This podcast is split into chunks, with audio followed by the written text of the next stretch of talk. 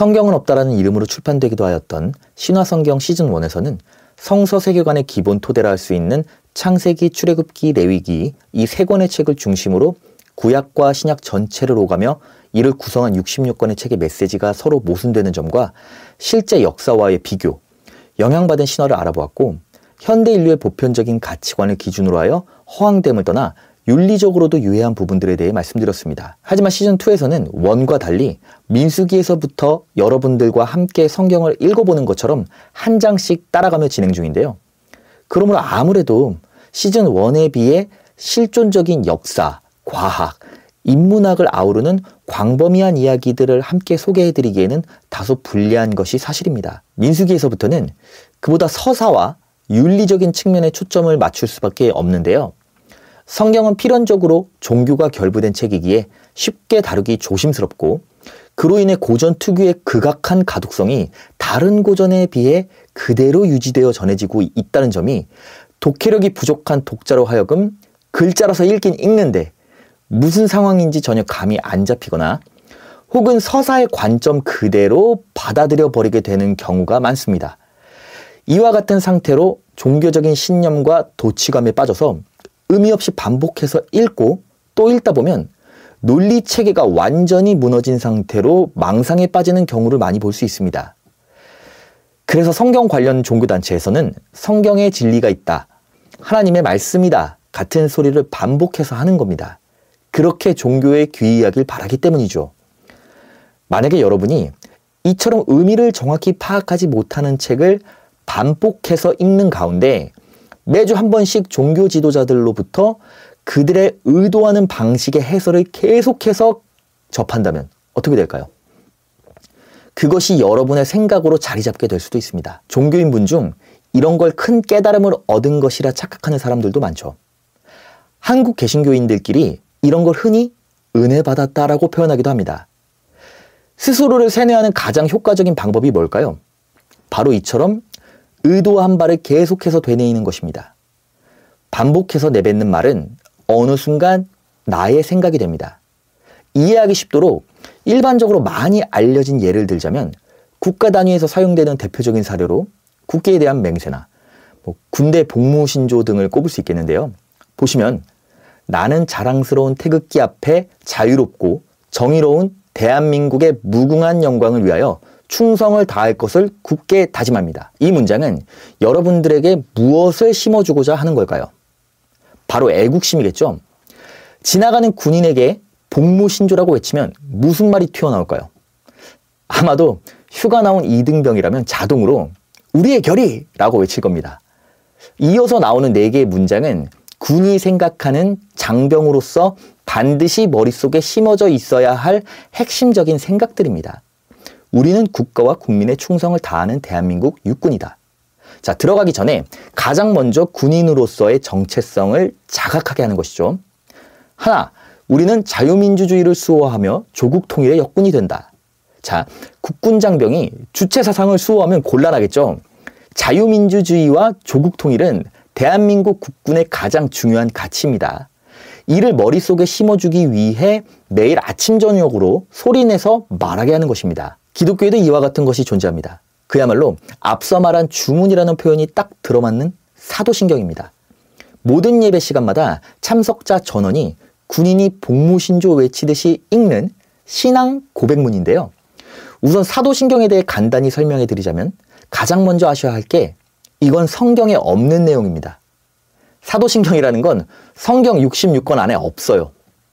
어떻게 생겨난 건지 보시면 초대교회의 신도들이 세례의식 때 사용하던 신앙 고백문이 약 200년간 전해져 내려오다가 4세기가 돼서야 정립돼서 사도신경이라는 이름으로 불리게 되었고 100년이 더 지난 5세기에 현재와 같은 형태를 갖추게 된 것입니다. 정작 예수는 사도신경을 들어본 적도 없을 뿐더러 알지도 못하는 겁니다. 또한 사도신경은 거의 모든 종파에서 사용되지만 침례교나 그리스도의 교회에서는 사용되지 않는 것으로 알려져 있는데 반드시 그렇지는 않습니다. 개신교 종파라는 게 워낙 많고 관리도 안 되는 프랜차이즈 사업이라 업주들이 자기 마음대로 하는 데는 또 합니다. 그런 면에서 개신교가 다른 단체에 이단 어쩌고 하는 건 코미디죠. 여긴 혼잡한 동네입니다. 특별한 규율도 없고 개신교 대형교회를 보시면 성서에 대해 학문적으로 기본적인 소양도 없는 지도자들이 정말 많습니다. 그냥 개신교는 뭐 전통 이런 거 없는 비즈니스라고 생각하시면 되고요. 이와 같은 이유로 성서 관련 종교에서 무조건 하나 반드시 믿고야 말겠다면 정말 답답한 일이지만 그래도 개신교는 거르시길 추천합니다. 자, 본론으로 들어가서 기독교라는 종교가 포교의 과정에서 신도들의 머릿속에 심고자 하는 핵심적인 가치관이 바로 여기 사도신경에 선명하게 드러나 있습니다. 종교가 여러분에게 바라는 가장 큰 첫 번째가 뭘까요? 헌금일까요? 결론적으로 맞을 수도 있죠. 그러나 사업자의 입장에서 고객이 단품으로 사는 것과 정기 구독을 하는 것 중 어떤 걸 바랄까요? 자, 일단 장기간에 걸쳐 수년간 결제를 받아내려면 소비자로부터 무엇이 가장 필요합니까? 바로 믿음입니다. 이와 같은 관점에서 사도신경의 가장 첫 번째 문장을 볼까요? 전능하사 천지를 만드신 하나님 아버지를 내가 믿사오며 그 외아들 우리 주 예수 그리스도를 믿사오니 역시 가장 먼저 강조하는 것이 믿음이죠. 하나님을 믿는 것, 예수를 믿는 것은 기독교인이 되는 첫 걸음이기 때문입니다.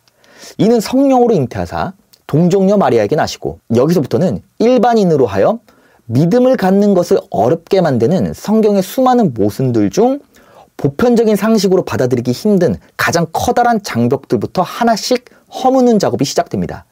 첫 번째는 바로 예수가 처녀 어머니에게서 태어났다. 처녀 잉태에 대한 믿음입니다. 예수가 인간 아버지의 정에게서 시작된 존재라면 그가 완전 무결한 신의 아들이라는 개념이 성립되지 못하기 때문입니다. 아담의 자손 중 하나가 되어버리는 것이죠. 더불어 이 종교의 세계관 중 일반인으로부터 가장 비웃음을 사는 부분이기도 합니다.